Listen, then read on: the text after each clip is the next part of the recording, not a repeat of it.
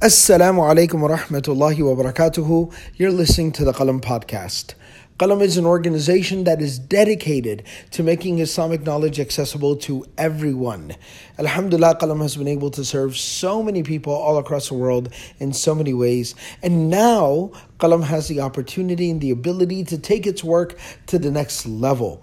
Qalam now has the ability to expand its offerings to people all across the world in so many different ways.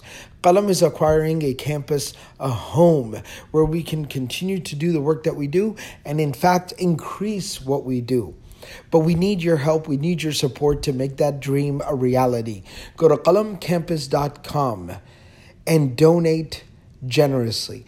Every single person listening to this podcast benefiting from Qalam, I need you to go there and donate and share that link far and wide and let's all of us come together, invest into our sadaqah jariyah, and take this work to the next level. Jazakumullahu khairan. Wassalamu alaikum wa rahmatullahi wa barakatuhu. Now enjoy the podcast.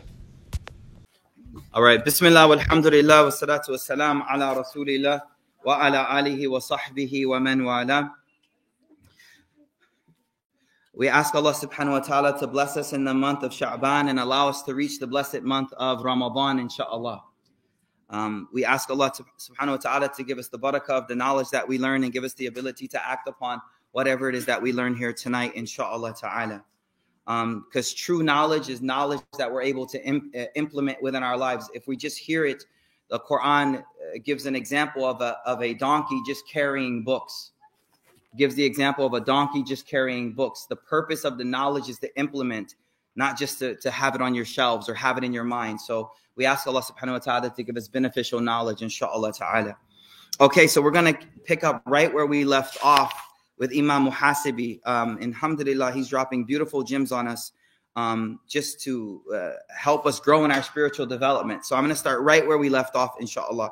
And it might actually overlap with a little bit of what we covered last week. So Bismillah. قال المصنف رحمه الله Imam Muhasibi, he says, ولا تبدي أسرارك لكل الناس. Imam Muhasibi says, the next bit of advice is لا تبدي أسرارك لكل الناس. do not put all of your secrets out there for all people. Do not put all of your secrets out there for all people to see. Now, Imam Muhasibi is writing this at a time well before social media. He couldn't have imagined how much of our private lives are public how much of things that are supposed to be inside are outside. But I think what we can learn from this is Imam Muhasibi is saying it's okay for you to have personal matters that you don't want everyone to know about. Like, not everything of my life or your life needs to be on display for everyone. No, it's totally fine. SubhanAllah, if we look at Fatima, Fatima radiallahu ta'ala anha, she was the most beloved daughter of the Prophet sallallahu alaihi wasallam. He loved her so much, subhanAllah whenever he would leave for a journey, the last one he would leave to see was her. Whenever he would come back, she's the first one that he would see. When he was passing away, sallallahu alaihi wasallam, he asked for Fatima to be brought close. He asked her, "Bring, bring Fatima, bring Fatima." When Fatima radiallahu ta'ala an came close, he told her, "Come here, I need to tell you something." And he whispered something in her ear. He whispered something, and when he whispered it, she began to cry right away. And she backs up for a little bit and she's crying, but then he calls her again. And he's like, he whispers again into her ear and she starts to laugh. Now, people immediately asked her right then, what did he say? And she's like, no, no, no, I can't give you the secret of the Prophet. Meaning it's okay to have something personal. That's just between me and my dad. I don't need to share that with everyone. And unfortunately, the way we are now, man, I, it's it, we really have to understand like you don't need validation from the entire world in order for you to be happy with something. You don't need the approval from everyone to be happy with what you have. It wasn't until the Prophet ﷺ passed away and people asked her later, they're like, What did he say? What did he say? She's like, Okay, now I'll tell you. And she's like, Well, when he, when he, when I first time I leaned in, he said that, Oh, Fatima, daughter, I'm passing away. And so she cried. And then when he called me back, he said, But you're going to be the first one to meet me in the akhirah. And without a shadow of a doubt, within six months, she passed away. I mean, that's how hearts are, right?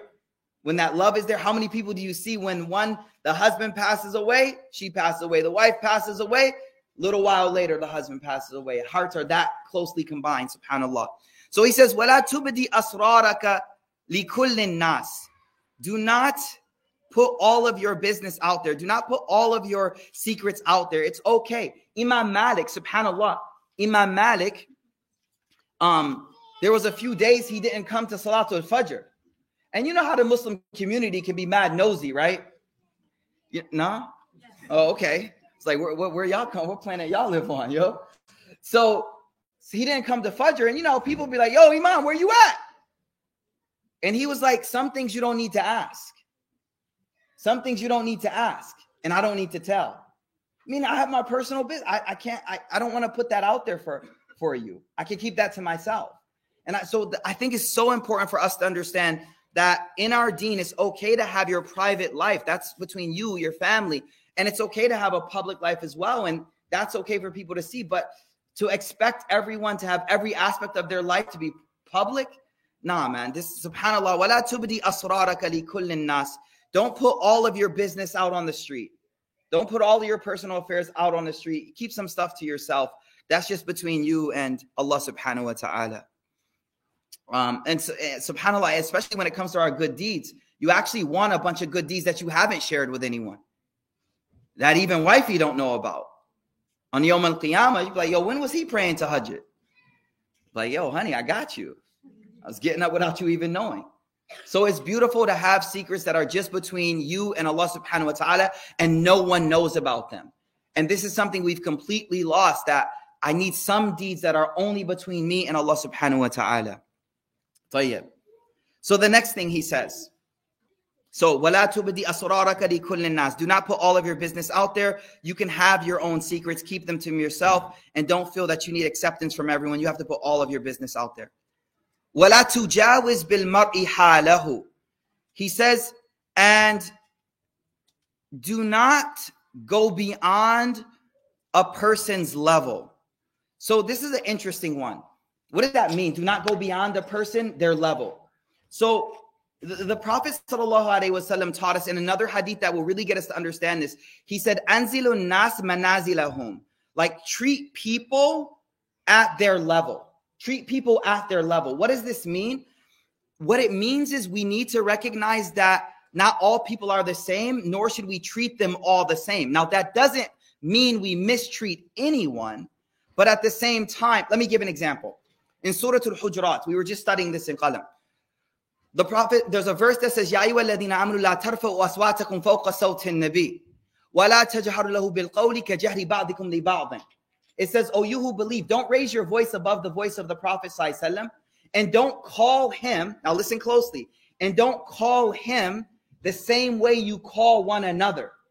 So, you know, when they used to call each other, like I was giving an example, hey, yo, yo, yo, Hussein. Now, y'all, Khalid, you know what I'm talking about? You know what that means. Uh, you know what I'm talking about. Okay. So, like the way you call one another, like that's my boy, yo, yo, Khalid, what's up? That's cool. But what they would do, some of them who didn't know like the Islamic manners and the understanding of everyone's not at the same level with you, nor you should treat them the same, they would call the Prophet, say, Hey, Muhammad, yo, Muhammad, we need to talk to you. And so the verse was revealed saying, No, no, no. Don't talk to him and yell at him the same way you yell at one another. Subhanallah. Oh, أولادي بناتي هناك uh, but one of the things we teach our children too is we say this, oh, you don't talk to mama like that. Okay, you could talk to your sister like that. Even then, I might have to let you know you're in the wrong. But that's not how you talk to mom. That's not how you talk to granddad. That's not how you talk to grandma. There's a different way you speak to different people. In fact, my mother taught me real quick. She'll be talking the way we talk in the house. And the moment she answered the phone, she'd be like, hello, hi, how are you? And I'm like, yo, mom, what happened? She's like, we don't talk to everyone the same way. Right. And so that subhanAllah, the Rasul the verses is teaching us that. And there's another thing here about knowing people's level. People need to know boundaries. So, so, so here's the deal. and this is a sensitive topic, but like you ever had somebody crack a joke with you that ain't that close with you, and you like, yo, I don't even know you like that. You know what I'm saying? Like they see somebody interact with you, right? And they they that person they don't realize that's my girl. I know her from way back. That's my man. I know him back from Baltimore. I know him for so long. So they come up, they treat you the same way. They like, hey yo, they call you whatever. You kind of like, whoa, hold on. Anzilun nas manazilahum to me also means know boundaries. Know boundaries. My boundaries with you may not be the same way as her boundaries with you. And just because I see you interact with one person in one way doesn't mean that that's my particular way. I can. I'll give you a clear example. Abu Bakr radiallahu an, Umar ibn Khattab, and the Prophet sallallahu There are times when Umar ibn Khattab said things that ain't no way nobody else could have said those to the Prophet So I send them. Sahih. Like if you look at the Sirah, there are examples where if you look at one example, just a quick example, if you look at Hudaybiyah, the battle of Hudaybiyah or the treaty of Hudaybiyah was when we kind of left with like our, our tail between our legs. We didn't have a victory. But it was like a it was a moment that was a big test for the believers. So when when we were leaving, Umar ibn Khattab was so like frustrated, you could say. He came up to the prophet and he's like, Are we on the truth? Are you the you're the prophet, right? We're on the truth. And he's like, Yes, yes, yes. Didn't you say? And he said this, subhanAllah. He said, Didn't you say? Didn't you say we were going for Umrah? The prophet's like, Yeah, but did I say this year? Now, now, what my point was, the way that Abu Bakr, the way that Umar radiallahu anh could talk to the Prophet, I'm gonna hit a, a touchier one, yo, about knowing boundaries. A father could say what I'm about to say to his daughter. Okay, so preface, disclaimer. Okay, Umar ibn Khattab, Umar, rather, we know his personality. Okay, he was very strong, but he came, he became very soft towards the end. Like Subhanallah, he says now his daughter Hafsa is married to who? The Prophet Muhammad, peace and blessings be upon him. Right. So Umar ibn Khattab found out that the wives of the Prophet often talk back at him okay, often talk back. Like he says something like, whatever, you know, I ain't gonna impersonate it, but you get my point, right? So they would talk back sometimes, you know, with whatever. I got a disclaimer. Right? They would talk back to Rasul. So one day, now this is gonna hit us wrong, but it's a father speaking to his daughter. Umar ibn Khattab, he comes to Hafsa's house and he's like, um, you know, honey, I gotta talk to you. Like, you talk back to the Prophet, and she's like, Yeah and she he said something, it's gonna rub you wrong. All right, I'm telling you. He said, Don't be fooled. You ain't Aisha. Don't you better be careful. I know I, I told I gave you a I gave you a disclaimer. I gave you a disclaimer. That was his daughter. He's like, yo, that's your husband. Like, yo, yo. and and subhanAllah, it was kind of new. He had a special place in his heart for Khadijah. She was above everybody. And after that was Aisha. When he was passing away, he was literally like, Can I please die in her lap? Allahu Akbar. So that's a whole nother halaqah. The point here is for everyone to know their level and to know the level of people with you and know boundaries. So he says, وَلَا تَجَاوَزْ Don't go beyond people's boundaries. Know boundaries and respect those boundaries. And the thing I said before was just because this person is tight with someone doesn't mean that that's the boundary you can have with that person. So understand your own boundaries with people as well. It's a beautiful, beautiful advice. So he goes, the next advice, inshallah. ولا تخاطبه من العلم بما لا يحتمله عقله. This is so important. Do not talk to people regarding knowledge of the deen or any type of knowledge. Let's keep it general. Do not talk to people regarding knowledge بما لا يحتمله عقله do not talk in a level that their intellect is not ready to take, that they're not ready to take. So, subhanAllah, I was listening to Mufti, Mufti Kamani's halaqah last night, and he was talking about the virtues of knowledge. Uh, talabul ilm farida ala kulli muslim wa muslima. Every person should seek knowledge. Everybody should learn. Everyone should know things. Like they should learn the deen. That's everyone's responsibility. But this is an interesting thing.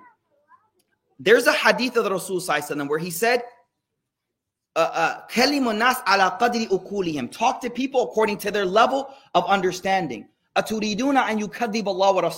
you want them to deny Allah and the Rasul? Whoa, so what does that mean? Oh, if I get too much knowledge, I'm gonna leave Islam? So you gotta hide stuff from me? Mm-mm. You know, you know, one time we were moving. When I was moving from Baltimore here, mashallah, 20 years ago, right? When I was moving from Baltimore here, it's only five years from there. Um, I was I had to load up the U-Haul, load up the U-Haul. Now, one of my brothers, a friend of mine, that's what he does for a living. He has a company. Mashallah, he got like two, three trucks. They're doing great, mashallah. Beautiful brother. And I'm like, I'm like, yo, Key, he's close to me. Anzil Nas, know your level. So I was like, yo, I can kind of do this myself, right? Because I gotta pay your workers and stuff. He's like, nah. I was like, but it's just putting stuff in a truck. He's like, nah, it's not just putting stuff in a truck. You gotta know how to put it. You gotta know how to put it. And I'm like, oh, he's like, yo, I play Tetris professionally. I play Tetris professionally. Like that's my job to put stuff in a truck and make sure how things. So here's the analogy. I want you to understand the analogy. The purpose is not that we want to leave stuff out of the truck. You know, when you moving, I would pick something up. He'd be like, no, no, put that down. Not yet. I'm like, okay. If it was me, I would have just threw it in there. He's like, not yet. Then he put two mattresses up. He's like, all right, Mikael, bring that uh the glass table you had, the mirror, bring it here. Boom, he put it between. I was like, oh, nice. Like that. Do you get the analogy yet? Here's the point. It's not about hiding knowledge from people. It's about knowing what to learn, when to learn it. It's about it's and, and, and subhanAllah, that's what we have a teach, that's what we have teachers for. So, like the teacher is the one that organizes. I'll tell you something. I was a student, right? And uh, there's this book by Imam Ghazali called Ihya Ulumuddin. Okay, it's a well-known book. And I'm like three years Muslim, fresh, wet behind the ears. You know what I mean? Iman through the roof, feeling like, yo, I could pray tahajjud all night. So I said to my teacher, I was like, Sheikh, can I can I read it? Yeah, Ulumuddin? I'm all hyped. I'm thinking he's like, dang, you know Ihya Ulumuddin? How do you even know what that book is? Wow, you're progressing. He was like, no. no. I was like, wow, subhanAllah. Okay. I just be humble, quiet, whatever. Two, three weeks later, I was like, I was like, Sheikh, can I read it here? I promise I won't do, I'm a, I won't act on anything I read. Oh, uh, no, no. I said, I promise I won't do amal on anything I don't understand. He said, I'm worried you'll try to do amal on what you think you understand. I'm worried you're going to try to act on what you think you understand. So, no, not yet. I couldn't help it. I'm eager, convert, got to learn everything. I want it all right now. I asked him again. He said, okay, you know what? You want to read this book? Read the book but you cannot do anything you read in the book. You just read it for fun. You can't do anything in the book. Why? What was the purpose behind that? Many of you are professionals in fields. You know things like the problem nowadays is there's so much access to information, but that doesn't necessitate understanding. And sometimes you read a blog, you read a post, you read something, and you weren't actually ready for that. It was it's not that we want to hide, but you're not that's not where you're at yet. You needed something before that in order for you to properly understand that knowledge. And so that's what we're saying here. He's saying, don't talk to people. Do not bring up issues and knowledge, the depths of Islamic studies and knowledge where people aren't ready for that. And I think the main thing, I asked my dad, my dad one day, right? Because you know, he hasn't converted yet. Make dua for him, inshallah. Um, yeah, make dua for him. So, so you know, I was learning Arabic. I was learning the Quran. Jazakallah And um, he asked me a good question. She's good. She's good. She, unless they distracted, I'm good. she, she, he asked me a question. I'm reading Arabic. I'm reading Quran in Arabic, and he said to me, and I, I think this will hit us a little. This is interesting. Um, it, it may be a little distracting. No, she's good though. I'm trying to be all nice and stuff, but okay. No, she's cool though. You cool, chill. It's all good. Okay. Um. So he said to me, he said to me, how many people in the in your masjids understand the imam? And I was like, I was new. I was like, I don't know, maybe like 30%, 40. So he said to me, he's like, how is that different than the Latin uh, mass of Catholics? And it hit me for a while, and I didn't have an answer. I was a new Muslim. I'm like, oh, no, right? Later, as I grew in knowledge, I found the difference. The difference is knowledge is hidden over there. You weren't encouraged, the laity weren't encouraged to learn. This is restricted for these people. I'll tell you what the deen is. You don't learn it. In Islam, it's the exact opposite. Ilm farida. Everyone's like, yo, come to this halaqah. Yo, we want to teach you Arabic. Yo, I want to teach you how to read Quran. Yo, I want to teach you this tafsir. Yo, I want to teach you this, this, this, this. Like everyone's calling you to learn and increase that knowledge. Where in Catholicism, I'm just using it because I came from there. The difference was it was like, no, this is for them. This is for you.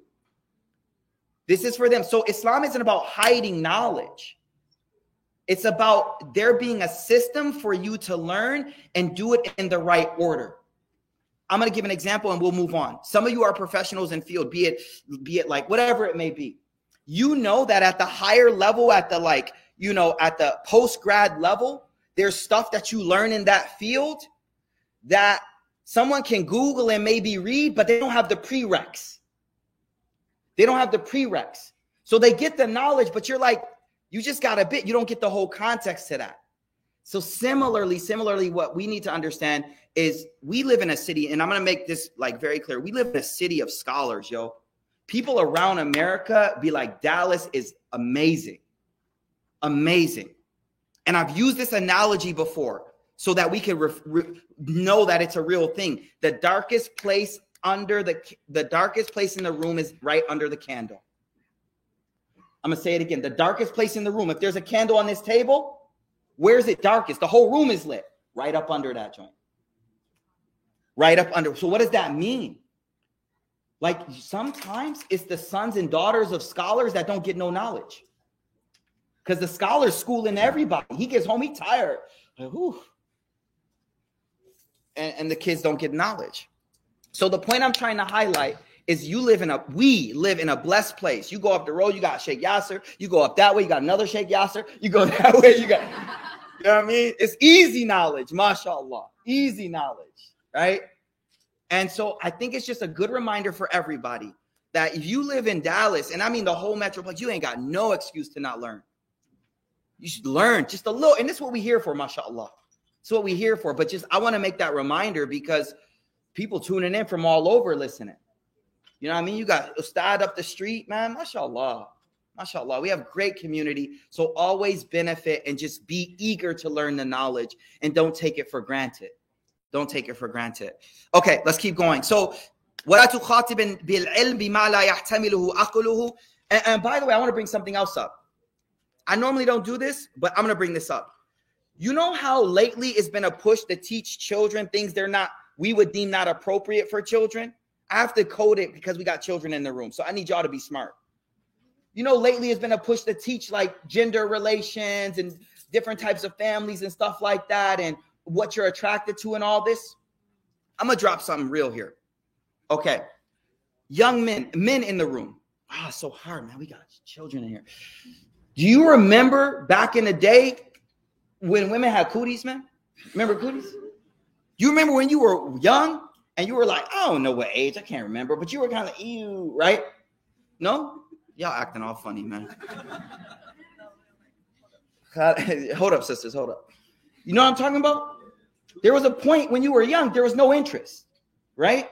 What's interesting, I find now, is they're presenting the concepts of attraction to different genders before even the sometimes the desire even comes up in a person's mind.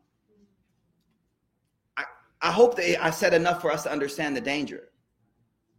I was like nine years old. I'm like, what's a woman? I don't care what a woman. But now you put something in my head, which is kind of like, oh, maybe you're, and I'm like, maybe I am. And now I need to make a decision. I'm not ready for that yet. I'm not ready. I think I said enough. I can't go any deeper. My own children up in this joint. So I'm a long car ride home. So, does everyone get my point? So, it's not that we don't want anyone to know about this. People will grow up and know things. It's about is it time yet? Is it time? It's not time. Don't put that in my my children's ears because It's they're not, it's just not ready. Oh, you want to hide stuff? You want to put them in a box? No, it's just not time. It's just not time. So, subhanAllah, do not speak to people with knowledge that their intellect cannot handle. That's what he says in the book. And that's literally what they're doing in some places to our children. And so that's enough I'm going to say about that. I think it's really important to understand certain discussions need to be had later. And the other thing that's deep is as a family, you may know that this son is ready, but that son ain't. So there's that's something that the family needs to understand, and that's where uh, we we should have such a, a good connection with it, our family, to understand each other, and when people are ready for that. I remember when my mother came over and she said the birds and the bees. She's like, "Son, I need to talk to you." Y'all remember that? Okay, we're gonna move on now. Okay. I just act like I ain't know nothing. I was like, oh, what you talking about? What you talking about? Subhanallah. Okay, وَلَا تُخَاطِبِ مِنَ الْعِلْمِ Everyone understand this point? We speak to people at a level that is appropriate for their knowledge, not because we're hiding anything, but because we want to build up so that we're able to take everything that we get. Inshallah, I hope that makes sense. Let's go to the next one. The next advice is وَلَا تَدْخُلُوا فِي أَمَنٍ لَمْ تُدَعَ إِلَيْهِ Beautiful advice. Some of us, not everyone in this room, we have a problem. Whenever something is going on, we want to be involved in all of it. We want to have our say, be involved in everything. If there's something going on, the neighbors is over there arguing, you out there like cutting the bushes, like, you know, What's going on? I think Robert having issues over there. Now, some of us we're just nosy, but some of us will walk over there. What y'all arguing about? Is everything? How can I help? You can help by going back home. This ain't got nothing to do with you. So, what does he say? This ain't my words. He says, "Wala wala fi lam. Do not involve yourself in stuff that you haven't been asked or called to be involved in. Oh my goodness, such beautiful advice. Let me repeat it. Do not involve yourself in things that you have not been asked, called to be involved in. Such a beautiful advice. I'm going to share one hadith. The Prophet ﷺ said, Min husni Islam al mar'i tarkuhu ma la ya'ni. A beautiful, a beautiful, a beautiful aspect of your Islam is that you stop worrying about things that don't concern you. It don't have to do with me. Keep moving. Keep moving. It's beautiful. So, subhanAllah, I'm going to share something from Seven Habits of Highly Effective People, Stephen Covey. This is really like, this changed my perspective. Seven Habits. Y'all know that book? Who, raise your hand if you know the book Seven Habits of Highly Effective People. Uh, raise your hand if you read it. Good. Okay. It, yo, it's, it's Seven Habits of Highly Effective Muslims. Buy it. Trust me. Buy it. Trust me. It's beautiful. So one of his habits that he says you should develop, develop is this. This is deep. He says, imagine two circles, okay? Venn diagram here. Picture it, okay? You have a small circle here and a bigger circle outside. The small circle he calls the circle of influence. These are things that you have a, a direct impact on. For me, let me say, uh, my my family relationship with my daughter, my son, my wife, uh, my relationship with my students, um, how well I teach, how well I prep for a class. Um, I don't know things. My mother. These are things that I have a direct my, my running time. There we go. Uh, things I have a direct influence on. I haven't done it in a long time. Okay, things that I have a direct influence on. You with me? But then he says there's a bigger circle. These are things that I'm concerned about, but I can't influence. I'm concerned about global warming, and I can influence that. Okay, I'm sorry. Um, there's a bunch of things, okay, that I'm concerned about them, but I can't really do much about them. Now, this is the beauty, and I'll move on. He says, the more time you spend in the circle of influence, the bigger the circle gets. And the more time you spend in the things that you can't control, the smaller your influence gets. Beautiful. That's why I said seven habits of highly effective Muslims. And the Prophet literally said, Sallallahu Alaihi Wasallam, Min husni Islam in mar'i tarkuhu ma la ya'ni. A beautiful aspect of your religion is you learn how to pretty much mind your business. What directly results affects me, I'm involved in that. If it doesn't, unless you call me to it, then I'm gonna keep it moving. If you need me, I'm here. But if you don't ask me, I'm gonna keep focusing on what benefits me because life is short. So what does he say? Do not get involved in things you haven't been called to get involved in. You know, like I'm gonna share a personal joint, right? So, so uh, share too much. Well, don't share all your secrets with people. But it's okay. I love y'all. So, you know, we building this new campus at Qalam. Make dua, inshallah. It'll be done soon, inshallah. So, like, you know, they they they having these design meetings, right? Right? They designing stuff like color carpet, yo. What's what like, you know, the marble, what should it look like? Ain't nobody call me, yo. right? Ain't nobody call me. And I'm, I'm like, man, ain't nobody call me. I want to say what color the carpet is too. You know what I mean? So I started, I started, I didn't read this yet. So okay. So I started going to the meetings, like, yo, what y'all talking about? and they're like, yo, this like they, they literally they're like, yo, come, which one, which one do you like, Mikael? I was like, I like that one. thank you, thank you. I like that one. After a while, I realized I'm not good at design. like they would draw up my idea, I'm like, ooh, that's ugly. Don't get involved in stuff people don't call you for. Don't feel like you need to be involved in everything. You know, you could. You realize, subhanAllah, subhanAllah. So, alhamdulillah. Make dua. It's almost done, inshallah. Man. Make dua, make dua.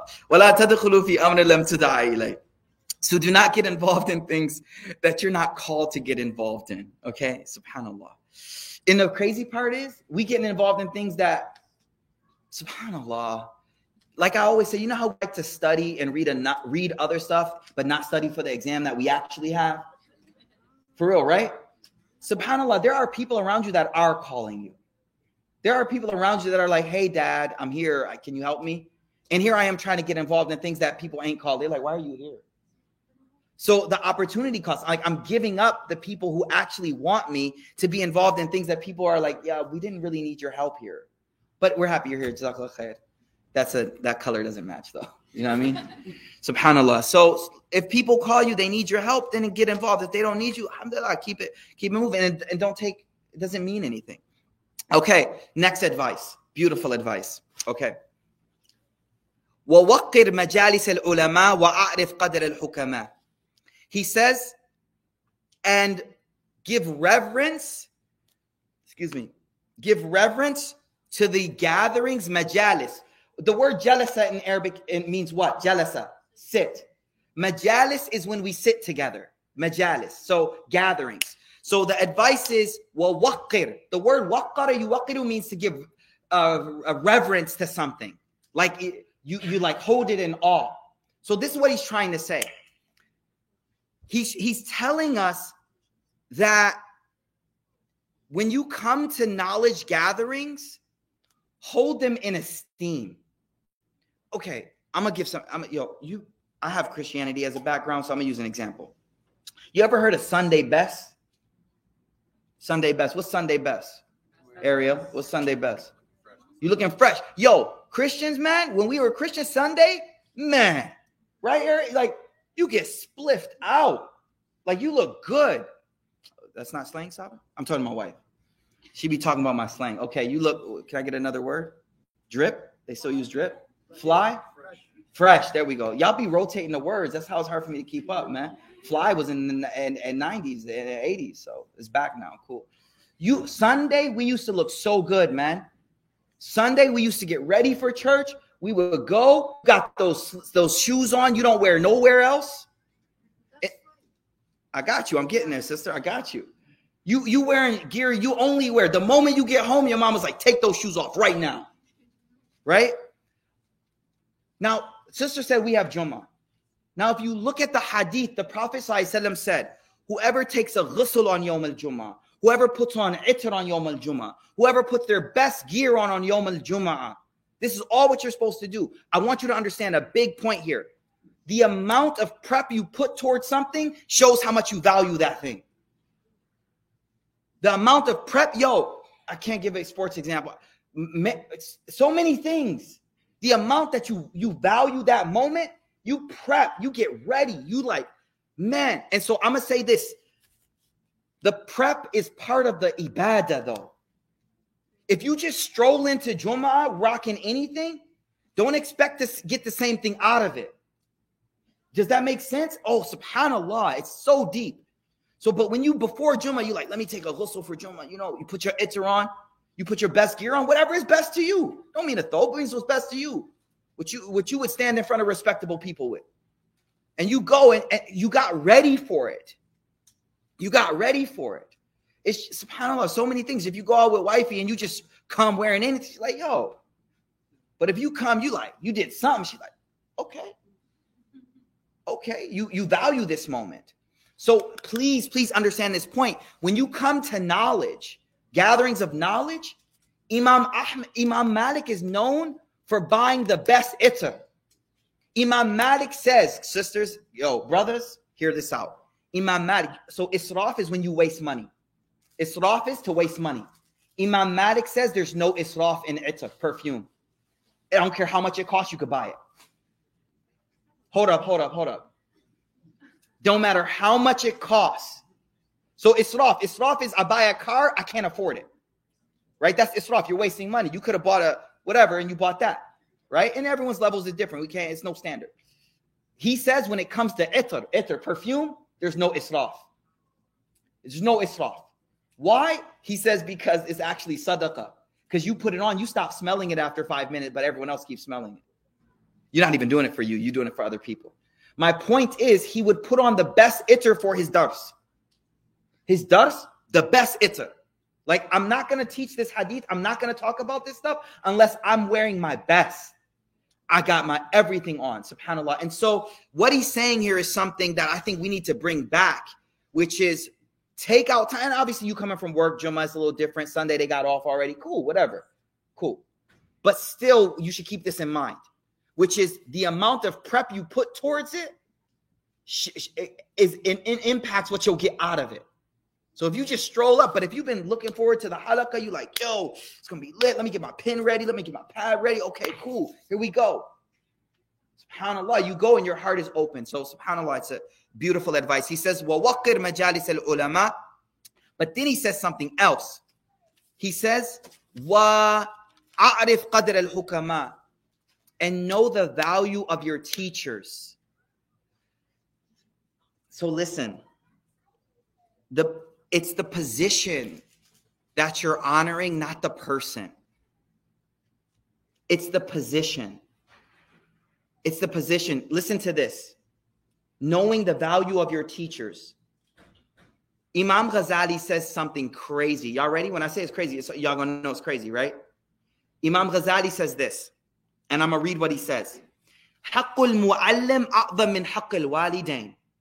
He says the right of your teacher is higher than the right of your own parents. Hold up. Don't judge it yet. He says, because the mu'allim, no, let's start with the father. He says, the father and your mother, they're the cause for your worldly life that will end. So you got to honor them. But that teacher of deen, that's the source for your akhirah life. Wallah, man, my teachers, I love my father, man. I love my father. Ya ala ra'si wa aini, I love my father. But my teachers, man, the knowledge they dropped on me for akhirah, to know the prophet, to, to know Quran, to know the sunnah, that right. So it's not about lowering the, the parents, it's about raising the teacher. Imam Abu Hanifa, his son says, Every day my dad would make dua. I would hear him make dua for his dad and some man named Hamad. Every day my dad's like, Ya Allah, abi wa Hamad. Every day. So one day he's like, he's like, Dad, who is this Abu Hanifa? He's like, who is this Hamad? He's like, he's like, that's my teacher. Every day he's making dua for him. Every day because that position, that knowledge, and subhanAllah, listen, he says, Wa'arif qadr, know the value. Man, alhamdulillah, my sister, she's a pediatrician, okay? And we have three three kids. Do you know how much I value that woman? Do you know how well I sleep at night knowing I can call my sister be like, yo, they got a fever? It's always the same answer, by the way. But anyway, it's cool. Water, rest, ibuprofen. but anyway, she but the how do I sleep well at night? I sleep well at night because I know that I could just call her and she's going to drop knowledge on me. She's going to be like, yo, I got you. So it's about knowing the value of the people you have around you of knowledge. I'm going to share one more story and we go to the next thing. Uh, Imam Muhammad, he was the student of Abu Hanifa. His students saw him. He's studying, he's studying, he's studying, he's staying up all night studying, studying, studying. And so his students are like, Imam, why are you studying so much? Like you have knowledge. You should sleep. And he said something so beautiful. He said, No, you don't get it. The people of the city are sleeping well at night because they know they can come to me when they have an issue. If I sleep, I won't be able to fulfill that right of theirs. So, all I'm trying to highlight is really know the value of the teachers of goodness that you have around you and don't take that for granted. Allahu Akbar. Next advice. We'll wrap it up soon. Just a few more advices, inshallah. Yes. ولا تدع المكافأة بالصنايع فإن لم تقدر فبالدعاء The next advice. He says, never ever stop repaying the goods that people have done to you. This is based on a hadith. The Prophet ﷺ, he said in a sound narration, "Man sana ilaykum ma'rufan falyukafi'hu." Whoever does good to you, pay them back. Pay them back. What if I can't? Make dua for this person. Rasul he says, but if you can't pay him back, like, yo, I don't got pockets that deep. How am I going to do it? The Prophet said, no, just make dua, make dua, make dua, make dua for that person. Let me tell you how real this is. The hadith tell us when the Prophet was passing away, the Prophet he literally said, I have paid back every single person from this community that's done good to me. I paid y'all back. Why? Because he doesn't want to go in the qiyamah where anyone's like has the upper hand. So he, I got to pay everybody back. Now, before I finish the hadith, I think there's a beauty to the hadith. Once you start thinking this way, you start to look for people who have done good to you and recognize the good they've done. Do you, like if I said to you guys, before tonight is over, start paying back people who have done good to you. The thing you have to do first is start going through your brain and thinking who's done good to you. And you start looking back, oh, this person helped me out. Yo, this is my coach right here. He helped me with this. This person helped me with this. This person. And now you start to pay them back. Go back to the hadith. The Rasul he said, uh, he said, I've paid back everybody. But there's one person I haven't paid back. And I can't pay him back. I'm only making dua that Allah pays him. Who was it? Abu Bakr. He's like, I can't pay you back. That's the one person that Rasul said, like, I left this world. There's one person I can't pay back. And that's Abu Bakr. So my point is I need all of y'all, all of us to start looking around, especially Ramadan coming, looking around at people who have done any good to you and start looking, how can I pay back? What can I do back? And if I can't, if I can't, then dua, dua, dua. And that's not even a small thing, that's a huge thing. That's a huge thing. Yeah, for sure. Exactly. Exactly. Allahu Akbar. Okay, um, let's just do one more. Let's just do one more, inshallah. Because I think this is a big one. He says this. It's beautiful. وَلَا تَحْسُدَنَّ أَحَدًا عَلَى نِعْمَةٍ We'll finish after this one. He's like, never be jealous of anyone over a blessing that they have. I need us all to understand something deeply. If someone has a blessing and you feel jealousy inside of yourself, you have to remind yourself, I'm angry with God. Wait, what do you mean I'm angry with God? Who gave the blessing? Who gave the blessing? So my my anger, my jealousy seeing the blessing upon you is actually angry with God how he distributed stuff. And it's also a part of me not realizing that if God gave you, he could give me too. He didn't run out of rizq. He ain't give you all the all the stuff. It's, it's there's more there.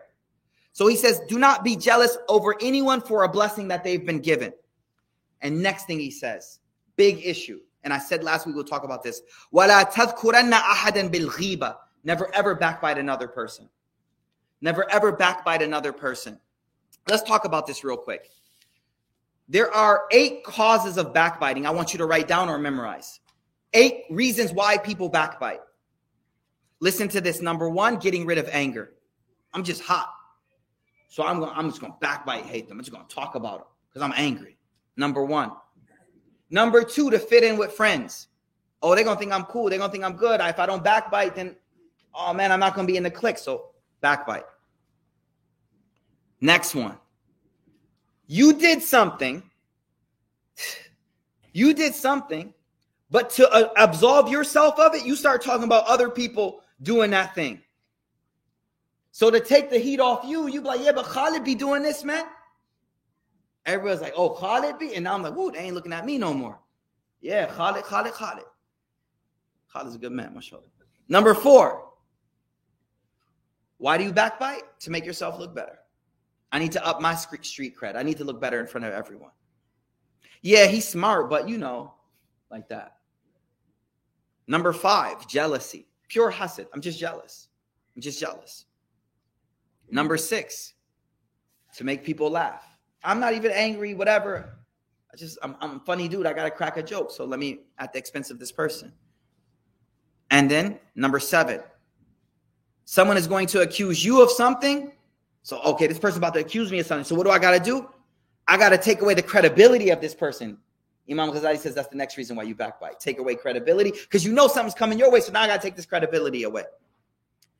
And the last one he says is just to make fun of people. Just just you have anger, evil, evilness in your heart, and you just make fun of people, just to make them belittle them, make them feel small. What's the cure? What's the cure? The cure for backbiting starts with knowledge of the outcome of it. And the Prophet said, On the day of judgment, a person will come with mountains of good deeds, and then people will line up who they have backbitten. And Allah subhanahu wa ta'ala will say, Start giving some of your deeds to this person. No, to that person, take some deeds that you want from them.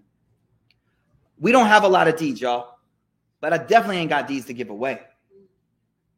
Definitely don't got deeds to give away. And then he says that the cure, another cure, is to focus on your own faults. I want to say something else. Imam Nawawi has a book called Adhkar. In this book, he specifically talks about situations where it is permissible to backbite. Can I tell you a funny one? So, so uh, Abu Sufyan, his wife, uh, subhanAllah, I forget her name. She she she comes to the Prophet Sallallahu This hadith is in uh, Abu Dawud. She comes to the Prophet Sallallahu and she says, Ya Rasulullah, Abu Sufyan rajulun shahihun. Abu Sufyan is a very stingy man. He doesn't give me my haq. Can I take it from him when he's not home? You get it? You get the story, right? So she's telling the Prophet him that this is a stingy man. That's ghiba. That's ghiba. No. In the case, now this is where the nafs gets involved, though, y'all. Because right away, right now, we're like, yo, anytime I talk about someone who's not present, that's ghiba. So we stay away from it. But uh, then when I start telling you ways out, then you feel me. So number one is dhulm if there's a, a, situation of oppression and you're talking to a person that can stop the oppression, you're allowed to talk to that person. Number two, is istifta. You're trying to get a fatwa, You're trying to get a ruling.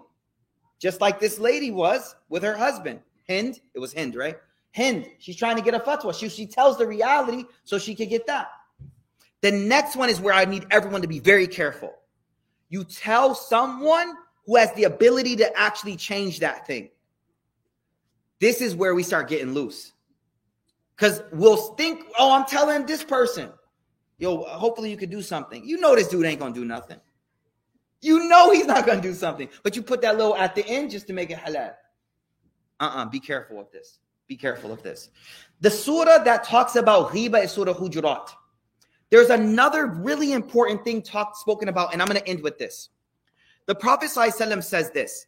The, the, the Quran verse says, يا أيها الذين آمنوا إن جاءكم فاسق بنبأ فتبينوا أن نعم أن تصيبوا قوما بجهالة فتصبحوا على ما فعلتم نادمين It's an important, important, important part of Islamic society.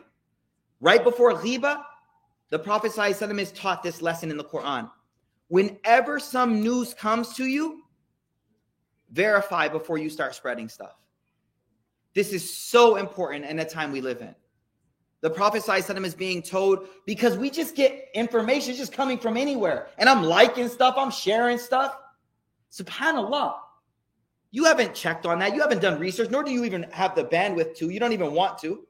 But here you are spreading, sharing this and that. Uh uh-uh. uh The Quran tells us no, if news comes to you from a source that you don't know, uh-uh. Do not act on that knowledge. Do not share that knowledge.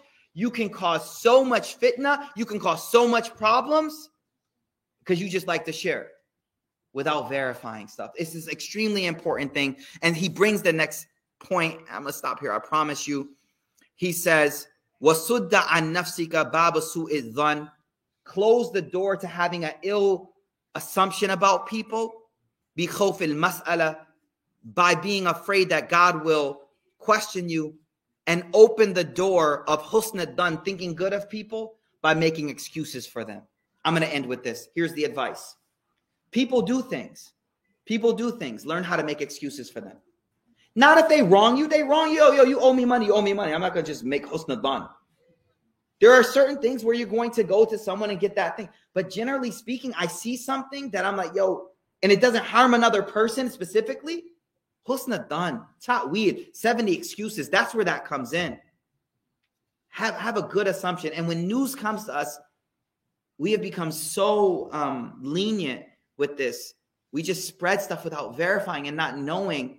And the Quran is literally like, you will destroy your community if you just spread stuff without knowing the reality of those things. And how many families are torn apart because people spread stuff in the family without having confirmed. So this is a beautiful advice that we're going to end with. He says, "Wala ahadan. Do not backbite another person and close the door to having bad opinions about people. How do you do that? By opening the door to making excuses for people. So may Allah make us of people who um, we verify what we hear. We respect the gatherings of knowledge. May Allah make us of people who love to learn and increase our knowledge, have good opinions of people. May Allah make us of those who don't backbite. Clean our hearts from whatever it is that is in our hearts, causing us to backbite other people. May Allah give us the reality and realize that it is harmful to us and allow us to stop. We ask Allah to allow us to reach the blessed month of Ramadan. We ask Allah to allow us to benefit from the blessed month of Ramadan. Subhana rabbika rabbil izzati amma yasifun وسلام على المرسلين والحمد لله رب العالمين. جزاكم الله خيرا. الله accept. تقبل الله. السلام عليكم.